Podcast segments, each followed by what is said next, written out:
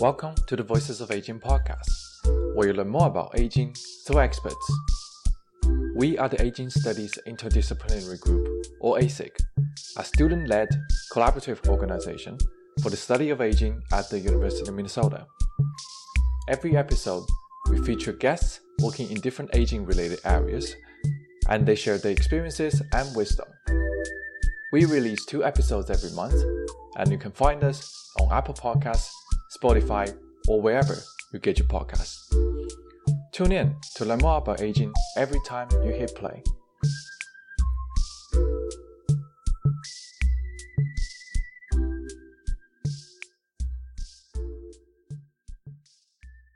This is Madeleine Howard, host of the Voices of Aging podcast. For this episode, we are featuring the recording from ASIG's October Lunch and Learn session, which features Yolima Chambers, who is the Adults and Aging Program Coordinator for Centro Tyrone Guzman, specifically covering Latin elders in Minnesota. We hope you enjoy. All right. Hi, everybody, and welcome to our first ASIG Lunch and Learn of the year. My name is Michelle, and I'm the chair for ASIG, and we have Emily Merkel here, too, who's our vice chair. For anybody who's new to the group, we're an interdisciplinary group of graduate and undergraduate students at the University of Minnesota, passionate about studying aging. We host monthly lunch and learns on a variety of topics related to aging and have some other events, too, like community outreach and research opportunities. Today, we're really excited to welcome Yolima Chambers as our first Lunch and Learn speaker of the year. I'm going to talk more about the experiences of older adults in the community and tell us more about Centro Tyrone Guzman. So I will tell you a little bit more about her before she gets started.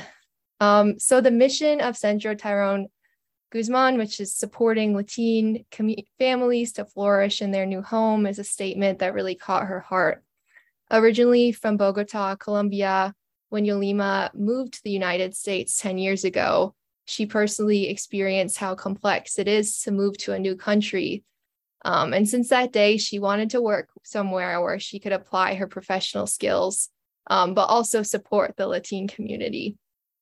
With more than 15 years of experience working with Latin families and a professional degree in international business, she's had the opportunity to work and meet people from different countries around the world, and found the richness of many cultures. She also volunteered in different places in Colombia to support others. When she started working at Centro Tyrone Guzman in 2012, she felt she found the perfect place to work. Yolima is bilingual in Spanish and English, is a cultural consultant in dementia care, and is a certified Montessori elder care practitioner by AMI and Brush Development Company. As the Adult and Aging Programs Administrator at Centro, Yolima has a deep understanding of the Latin community needs and opportunities. She leads the program, supporting the well-being of Latin families through providing a holistic approach to education, health, and wellness activities for all ages in partnership with various organizations in Minnesota. Yolima has a strong passion to serve the community and feels very fortunate to be part of Centro Tyrone Guzman and a team that is constantly working toward creating a vibrant, diverse, and inclusive Latin community that belongs and contributes to the social and economic vitality of Minnesota. So without further ado, I will give the floor over to you, Yolima. And you said you prefer to go by Yoli, is that right? Yes. Great. Thank you so much. Thank you. So just to start, I'm going to share my screen here.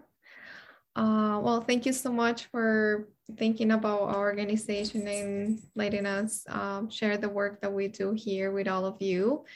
I just to start, you know, Centro Tyrone Guzman is the oldest Minneapolis-based multi-service organization. We're located in Minneapolis.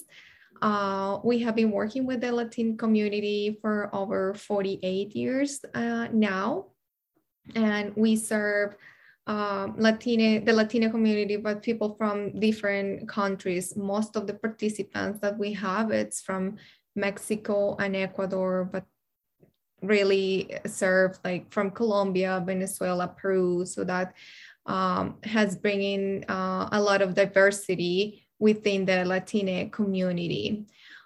We have various services from birth all the way until the elders, including our maternal health, you know, where we provide support for moms that are pregnant, and we support them having a healthy pregnancy, but delivering a healthy baby in an environment that supports the mom, the baby, but also the whole family. We have our Siembra Montessori dual language for ages 3 to 6, the BL school program, truancy prevention, family support, and youth development. We have a summer program, nutrition program, Raíces, an after-school program, and it includes Jóvenes Latinas al Poder, which is an advocacy group, and we have Colores that focus more on the LGBTQ+ community. We also provide intergenerational activities across all programs, and today we're gonna focus more this conversation about our Wise Elders program. So please, as I talk, you're more than welcome to ask any questions or add comments. I was mentioning to Emily that I would like to have this more like a conversation rather than me talking all the time. So our main purpose in the Wise Elders program is to support the independence and independent living of Latina seniors in Minnesota. Just so you know, kind of like a perspective, in 2021, we served 118 seniors. These are the ages that we serve. Most of them are between 65 and 74 years old. Most of them also live in Hennepin County, but some of them come from other counties that are a little bit far away, like Ramsey, Anoka, Dakota, and Washington. The group that we have, I would say that I will divide it in two. Some of the seniors that arrive here to Minnesota, it's because they want to reunite with their family members. So their children live here and they convince them to be with them again here. But these elders accept this because they have a huge love for them. You know, they also want to support and see their grandchildren grow. But of course, when they come here, that brings a lot of challenges for them. They left their community there, you know, they depend from their children now here. They were very independent in their home countries, either if they need to go to the doctor, if they need to get groceries, you know, using transportation, they were very, very independent. And now when they move here, that change, we have seen how that affects their lives here. So that can lead to isolation, you know, depression. They feel that they cannot do things on their own. They can also feel that they want to contribute, but there are not too many opportunities to do that because of the other barriers and challenges like language, you know, transportation. So that's one group. And the other group, I would say that those are the older adults that arrive here when they were, we call it like a young adult. So I would say probably in their 40s, 50s, but they arrived here alone. And since then they have been like that. So both groups have some challenges in common, and we have also seen that some of those common challenges are like access to health insurance. when they move here, they don't qualify for that. So their families rely mostly on community services, but also community clinics, you know, but that has, they can access primary care services, but one huge challenge that we have noticed is that they can not access a specialist. Right now, we have some elders that have are experiencing memory loss. We have known them for so many years because they have been participating in the program, and we have noticed some changes in their behavior. So we know that there's something going on, but because they don't have health insurance, they cannot go to a specialist to receive a diagnosis. Also, we have noticed that when elders attend to health appointments, you know, they have always shared that the time is very limited because of they need to use a translator. And sometimes the translators are not fluent in regional uses of terms or all the dialects. For them, like I mentioned before, transportation is a huge barrier. Some of them apply for Metro Mobility, but for those who don't qualify for that, then they have to rely on the bus system. But you know, with the weather here in Minnesota, sometimes that can be challenging, especially during the winter time.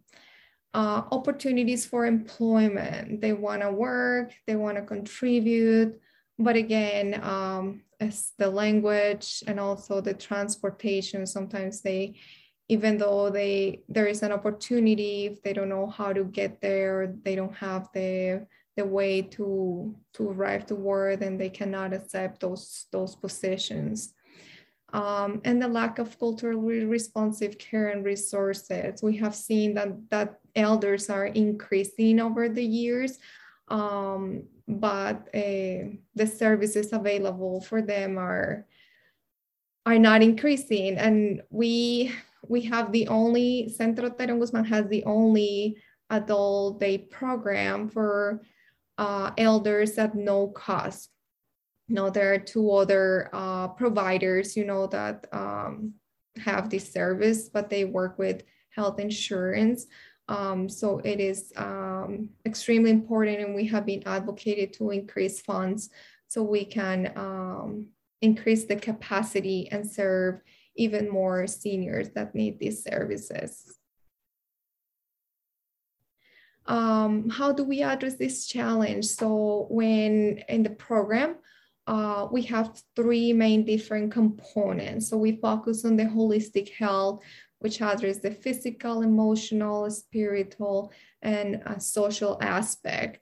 They do exercise. We partner with various organizations to provide educational sessions, educational workshops that support their holistic well-being. And we also provide individual services. So really anything that they need, if they need to make a doctor appointment, if they need help translating a letter that they receive, if they need support with applications for health insurance or even glasses, anything, our coordinators are there to provide that support and to connect them with other organizations that we partner with. And then the intergenerational activities. The Latina community is very family-centered. And I would say that elders are the base of that. You know, they play a really, really important role in the whole family. So where the elder is, all the family members are, and they go. So for them to be around kids, youth, you know, even younger adults, it's extremely important. So since most of them right now in the group, they have been living here alone. They miss that part, you know, they miss being around that community. So at Centro, we have been providing those opportunities. For example, doing gardening projects with our children for Siembra Montessori, or partnering with our youth in our Manos Montessori micro enterprise, creating Montessori materials to support the education of children. So those activities, those opportunities are very meaningful for them, because for them, and we have heard that loud and clear, they want to feel that they're contributing to the community, that what they do has a sense of purpose. So that's why this is a very important component in the program. As I mentioned, Manos Montessori is one example of the intergenerational activities. Here in these two photos on the right side, you could see we create memory box with handmade Montessori materials. And these materials are made by youth and elders. They create the whole thing. They design, they choose the fabric. And within the micro enterprise, they are the ones that are guiding the vision and mission of the micro enterprise. And here on the left side, you could see that elders are showing the box and are explaining what's in the box to the children at Siembra Montessori.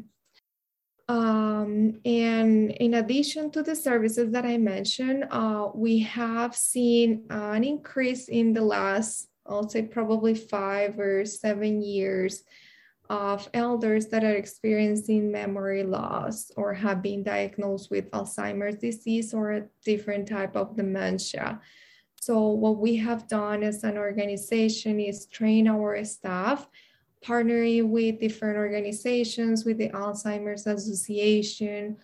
We have received grants from the Minnesota Board on Aging. We have partnered with Act on Alzheimer's, to really build that capacity so we can serve them better. And not only the elders, but also provide support to their care partners.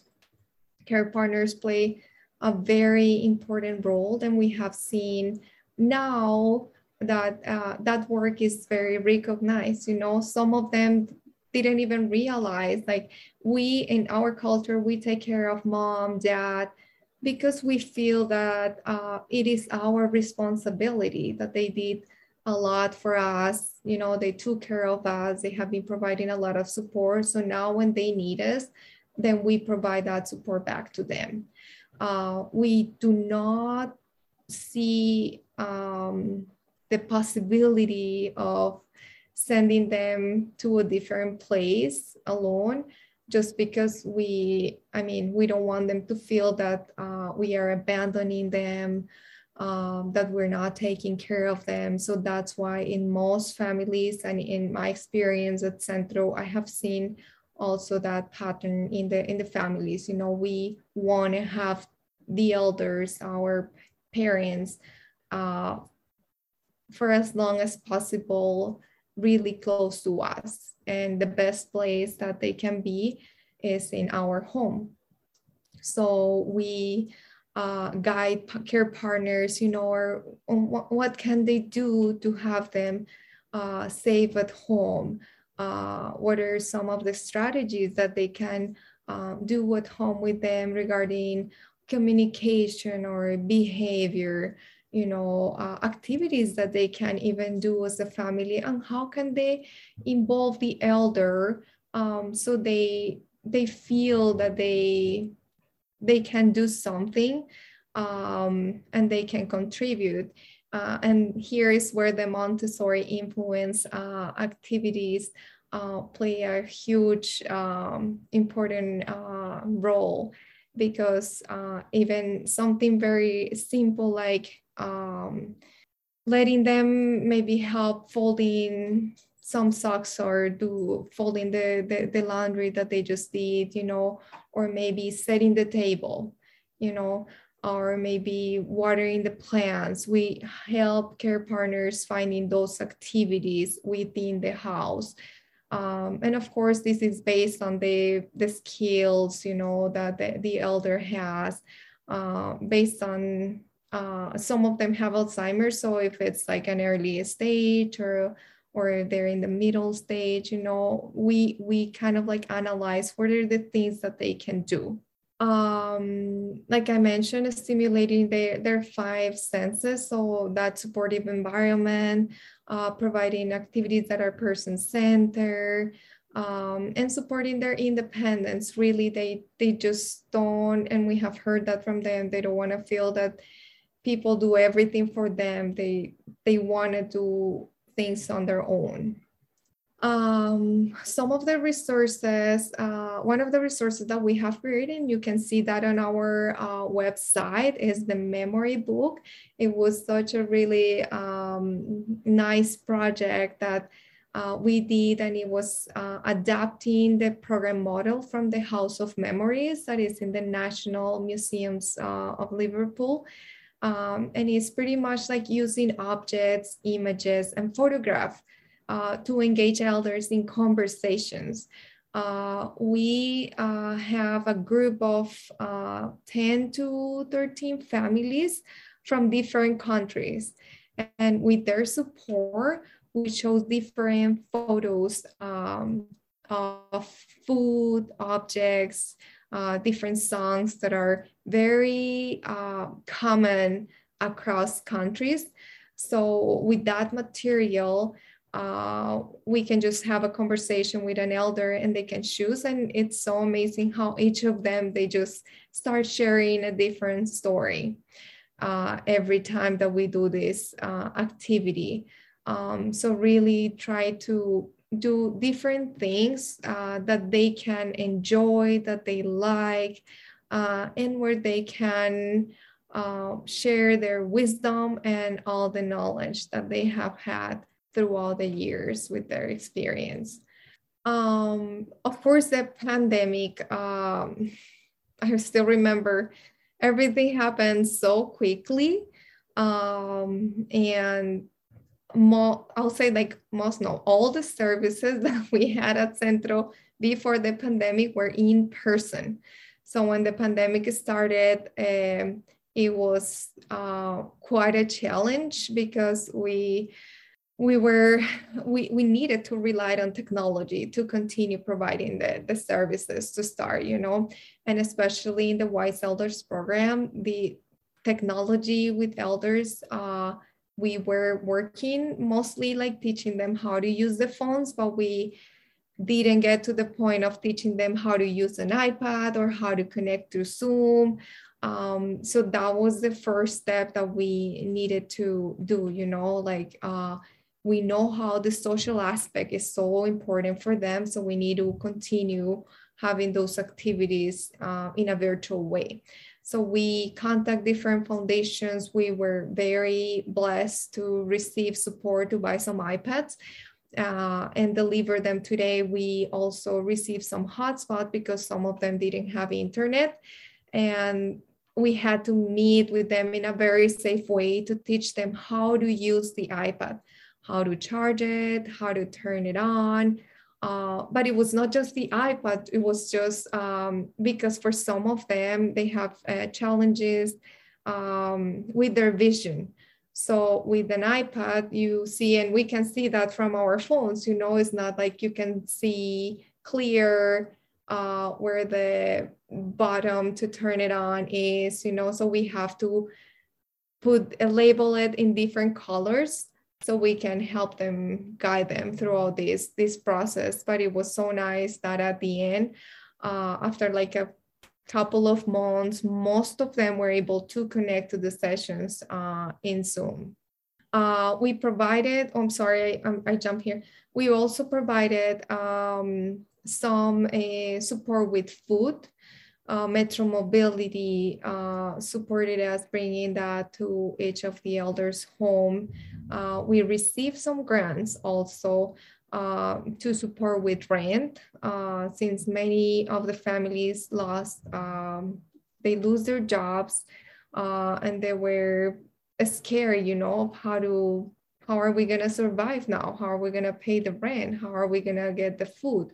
So we were able to do that. And a very challenging part was also bringing information about the COVID-19 vaccine when we finally have it. You know, families were scared, like, is it going to work? I don't want to provide my information. They were scared of sharing their information because of the immigration status. They didn't want to, they were reluctant to share that with the government, but with some conversations that we had, like, we were able to overcome that. And then, of course, my mental health, there were high levels of depressions and stress because of all the situations that was happening, especially for elders. They did struggle seeing their family not having income, you know, the kids being at home, and parents also trying to help their kids connecting with the virtual classes. So it was quite a lot for them. So what are some of the changes that I have seen throughout this year? So, of course, the increase of Latina elders. We have a long waiting list for elders that want to participate in the program. That's why we are advocating and requesting more funds to provide that support. And of course, as this population increase, most of them, they don't have health insurance. So creating these resources, delivering these resources are critical. We have seen the importance of the intergenerational activities and the person-centered approach in the activities that we do. And just lastly, so what can you do? My advice would say, like, finding volunteer opportunities, you know, right now, and I put this as an example, providing respite, just because we have a lot of elders in the program. And one of the needs that care partners have been sharing with us is that opportunity for them to bring the elder to a place where they can do some activities, have some fun, you know, while they maybe do the groceries or do some work, or maybe have time for themselves, because since they're taking all care of the elders all the time at home, they don't have this space to do those things. So we are currently working on it's a starting project on developing a curriculum to train volunteers that can provide respite for these families. So that might be a way to get involved. Also, share your knowledge with others to continue creating a supportive community for elders, because this is the main purpose of this curriculum that we are developing. You know, even if they cannot volunteer at Centro, we hope that they share this information with others, so more elders can receive that support. And even if they do it with their own grandparent or grandmother at home, that will be very important. And also learning how to deliver culturally responsive services, being mindful that each person is unique. Even though we are all Latinx, we are all different, you know, different countries have different ways to say things, you know, they have different customs. So it's just like, my message is that it doesn't mean because we're Latina, we're all the same. Just be mindful that each person is unique. And every time we talk with an elder, for us, it's extremely important to really know them, to really know what's important for them, what are the skills, and focus on their strengths rather on the things that they maybe have a little bit of a challenge doing. And just to finish, what are the greatest assets?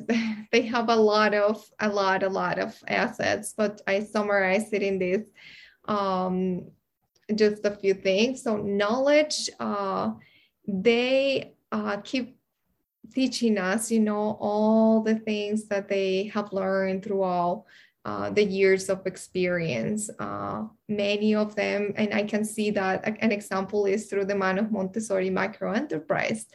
Some of them, they were really good, maybe accountants, and right now they have a really nice opportunity to do what they used to do. And not only doing it, but to teaching others how to do it. So sharing that wisdom based on what they used to do on their experiences. Family center, they love their families, their community, and that's the reason why they're here. And they're very resilient. Many of them have been going through different difficult challenges, situations. But you always see them having such a positive attitude.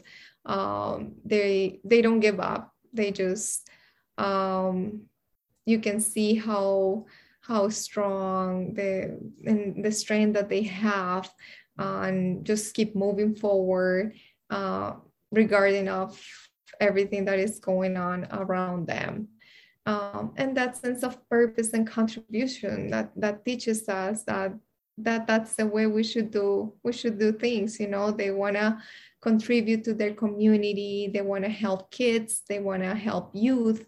So again, that sense of supporting their community, but that love for their family and others. So that's all the information that I wanted to share with you. I'm not sure if maybe you have any questions or comments.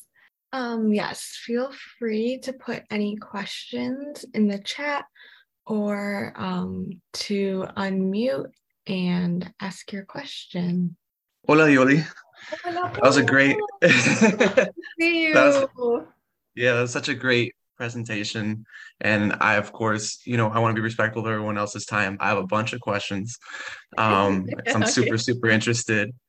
Do you mind going maybe a little bit more in depth about the what's it called, the Manos Montessori with the micro enterprise? I'm very, very unfamiliar with how Montessori works. I'm curious about how that works, you know, with the elders. With the elders, yes. So Manos Montessori started, and I'm going to do it really fast. Yeah. So Manos Montessori started because we heard out loud from elders that they want to contribute. So we were, as a group, we gather, you know, and one of the principles of Montessori is that we let the participants lead the way. You know, you are there guiding them. But they are the ones that are like doing everything. That's one principle.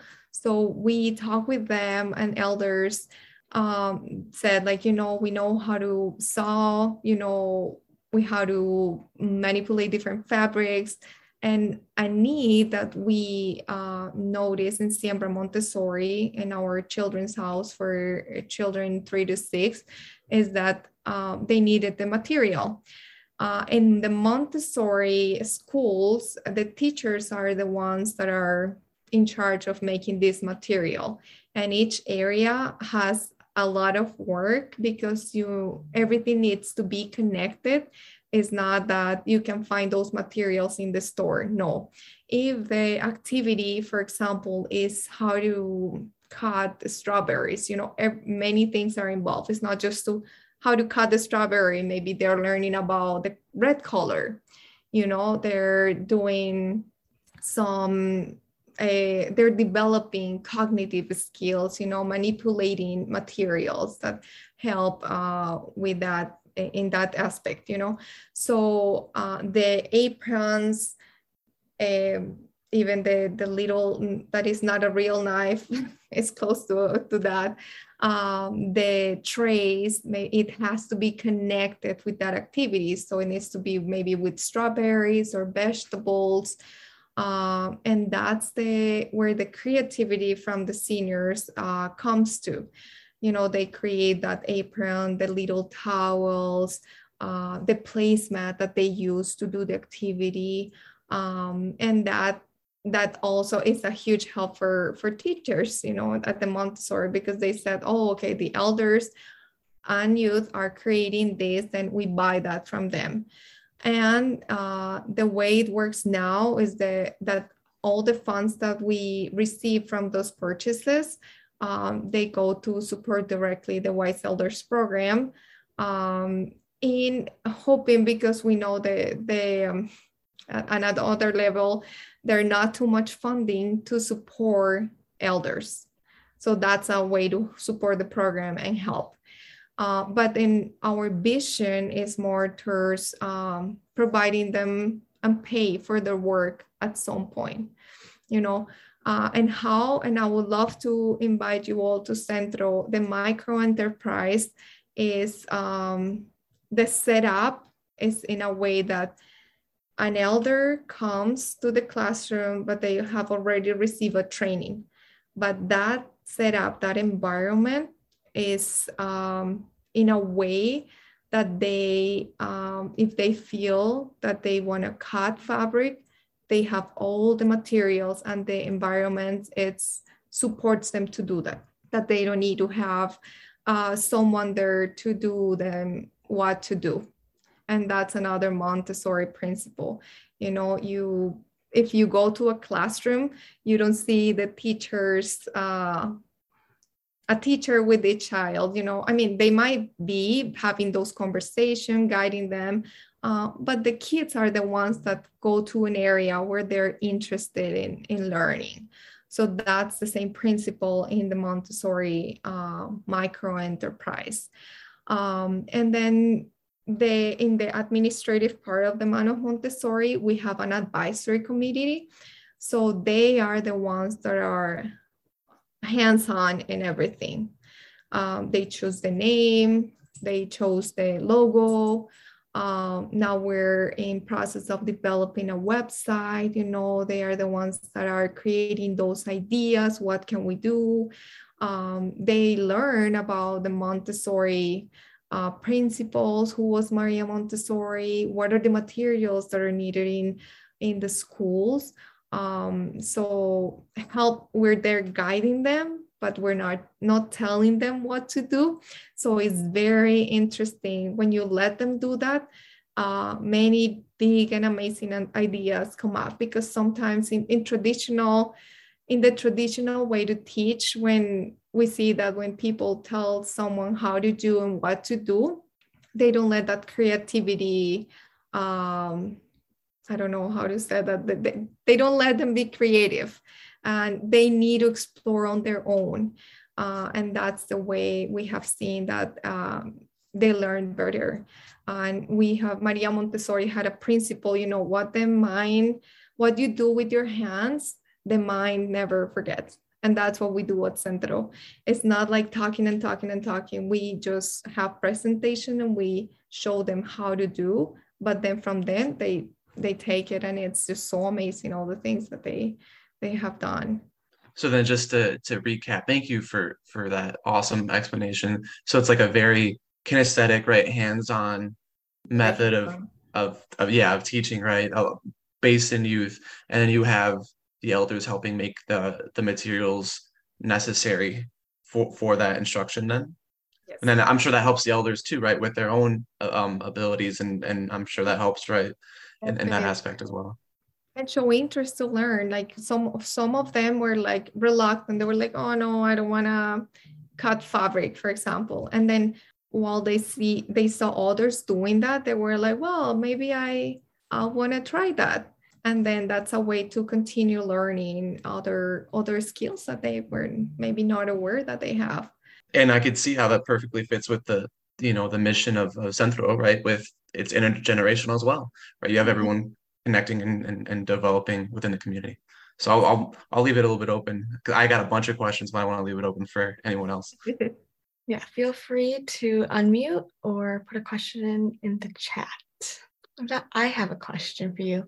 So obviously you're very passionate about this work, and it's very cool to see. What are you most proud of in the work that you've done with Centro? What I'm really proud, you know, seeing how the program is growing. And I'm really proud also especially the work that we're doing with elders that are experiencing memory loss or have been diagnosed with Alzheimer's disease. Really, there are very, very few resources in Spanish. And when we saw that need, that elders with that condition, the number of elders were growing, as an organization, we just step up and said, we need to do something. So we train the staff, we start giving educational sessions to community, but not only that educational part, but also developing resources for them to use, like the memory book. And in 2019, we received the Family Alliance Caregiver Award in the Wise Elders program. And that was kind of like a national recognition for the program. So I am extremely proud and for all the work that we have done and for all the things that are coming in the future as well, because we're partnering with the University of Minnesota to create that curriculum, and Paul is involved, you know, to provide respite services. And that's an area where care partners need a lot of support. So creating that structure to have more capacity, more volunteers that can work one-on-one with these elders, that will be just amazing. And mostly because the families that we serve are low income, so they don't have either health insurance or they don't have the economic resources to pay someone, you know, to care for their elders where they need to do other things. And most of them, they have to work, they have children. So providing that support is critical. Great, thank you. Mm-hmm. Yoli, this was such a fantastic talk. Thank you so much. Yeah, so a lot of us are students in healthcare professions, like medical students, pharmacy, physical therapy, things like that. So what advice do you have for us, like, to support these elders in, like, the clinic setting, in the hospital setting, you know, if they're in those settings, if you have any advice? Yeah, maybe being involved in the community. We have various students that are pursuing those careers. So we have heard from them that having the opportunity to work directly with elders kind of like help them understand their perspective, some of their behaviors, some of the things that they said, you know, learn how to look at each person as a unique individual, you know. Sometimes elders have mentioned, like, oh, I went to the doctor and he or she, or, you know, they just told me to do A, B, C, but they didn't listen. That was not what I needed. I was trying to communicate this other thing. So kind of like being mindful of listening. Elders in the Latin community, they love sharing what they think, but their perspective. Sometimes some of them, they still practice traditional medicine. So maybe validating, you know, their feelings, their thoughts, giving them that space, and then providing your advice as a professional, you know, in that field.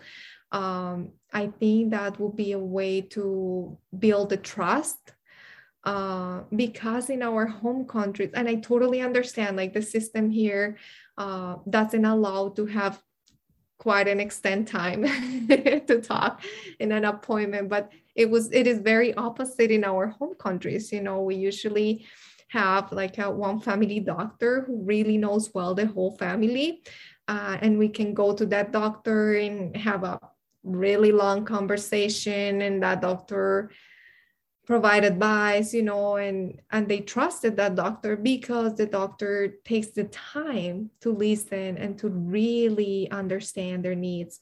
And so I would say that maybe in any way that is possible, because I know that's challenging, maybe try to replicate that here so they feel supported by the healthcare providers, and maybe making sure that when the translators, you know, that's something that we have been advocating a lot, that they are well-trained in different dialects or in different vocabulary that the elders use in different countries. You know, sometimes they, if that's not accurate, you know, that's quite that's not right. And we have seen that in elders too, when they go to family members, and the family members are like, no, but the translator did not say that to my mom, and the doctor did say that. So maybe try to make sure, and I'm not talking for all of them, I'm just saying a few examples, because most of them, I'm sure they did receive a training, but those are little things that we still have to work with them. That's really helpful. Thank you. Mm-hmm. Oh, and one more thing, sorry. And knowing the resources. I know if the health, if the hospitals, and, you know, they do know the services that can provide support to seniors, and they refer them, that will make a huge difference, because not all of them have social workers. For those who have social workers, it's easier because the social worker helps them navigate everything. But, you know, providing that information and just giving them that referral will make a huge impact in them. Kind of a follow-up question. What would be the process to refer an older adult to like the Wise Elders program? Or like, yeah, how would that work? Yeah, so they just have to call Centro, or even you guys call Centro and ask to speak with the Wise Elders coordinator. We gather the participants' information, and then we set up a meeting to know them a little more, you know, to complete. We have an intake form, and for us, it's extremely important that during that process, we also know what are their needs and what are their goals? What do they want to accomplish? What do they need to be part of the program?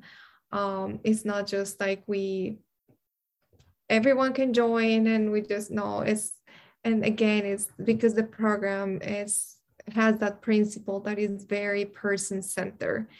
So that's all that they need. Right now, again, we have a waiting list. But we have been, as soon as we have a space like open, then we have been calling them to join the program. That's great. Thank you. Mm-hmm. Any other questions? I have some, if we have time, that's okay. And I know, bouncing off of, the last question, I'm pretty sure, you know, making room for family and, you know, in terms of practice, I'm sure will go a long way. I know from anecdotal experience, I'm Mexican-American, and just having to go through that experience of being a caregiver for my grandmother, and how we had to navigate, you know, a lot of the medical stuff. Like me and my mom had to help her. And it's not even just us, but it's like, you know, like the saying that it takes a village. So then it's like everyone, right? It's my mom's siblings, you know, a lot of more people than you would expect that would show up to a typical appointment. And that kind of leads into what I wanted to ask you, Yoli, about, you touched up on it a little bit, but like how has familismo or familism really influenced and shaped, you know, a lot of the design for the community in Centro? Yeah, and that's the reason why, thank you, Paul, that's the reason why we at Centro, we not only provide one program, but that's why all the services are around the whole family. And we try to involve every single family member, you know, protecting also taking care of the privacy of elders. But we have seen in all the conversation that we have with most of them, they want to involve their children, their family members. So we need to be very mindful of that. And it's, we have always seen, when we talk or partner with providers, sometimes they're like, oh no, but it's just the elder, you know, we cannot accept like three older people there, and we have to go through our whole explanation of why it is important for them to be there until they accept. So it's a matter of like understanding the culture and really realize that elders who live with their families here, they're the ones who take the decision, but they rely on their other extended family, even their grandchildren, like you said, Paul. It is extremely important for them to know their perspective. And that's the way they feel supported, they feel loved. They feel that the decision that is taken is correct, that is right, because they talk with their family, their closest family members, and they're aware of what's happening, you know. And as I agree with you, Paul, like even me in my personal experience, like if there's something going on with my grandma, as grandchildren, all my cousins and everything, everyone, we all want to know what's going on and how can we provide support. That's why with care partners, we call them care partners, sorry. With care partners, that's the work that we do for them. You know, how can we support them as a person, you know, for them, and so they can have the tools to better support their elders, because it's not just a one way, you know, it is in both directions. You know, they also need support. It takes a lot of mental and emotional energy, you know, to care for their loved ones. So how can, yes, they rely on their family, but how can we as an organization, how can we as a state, as a big community, how can we continue creating that capacity and building that support for them as a family, you know, not just one elder, but the whole family, because the whole family is impacted in every way. Thank you so much for that. That's the perfect answer. Yes, thank you so much. And it is nearing 1:00, and I just want to be respectful of everyone's time. So thank you everyone for joining today. Thank you so much again, Yoli, for speaking. This was a great talk. I think we all learned a lot here today. I also just wanted to make a few announcements. ASIG, for any students on the call, is still looking for a few leadership positions, including our events chair, so you can help us put on more great talks like this in the future. And if anyone has any other questions or concerns or wants to reach out, please don't hesitate to do so.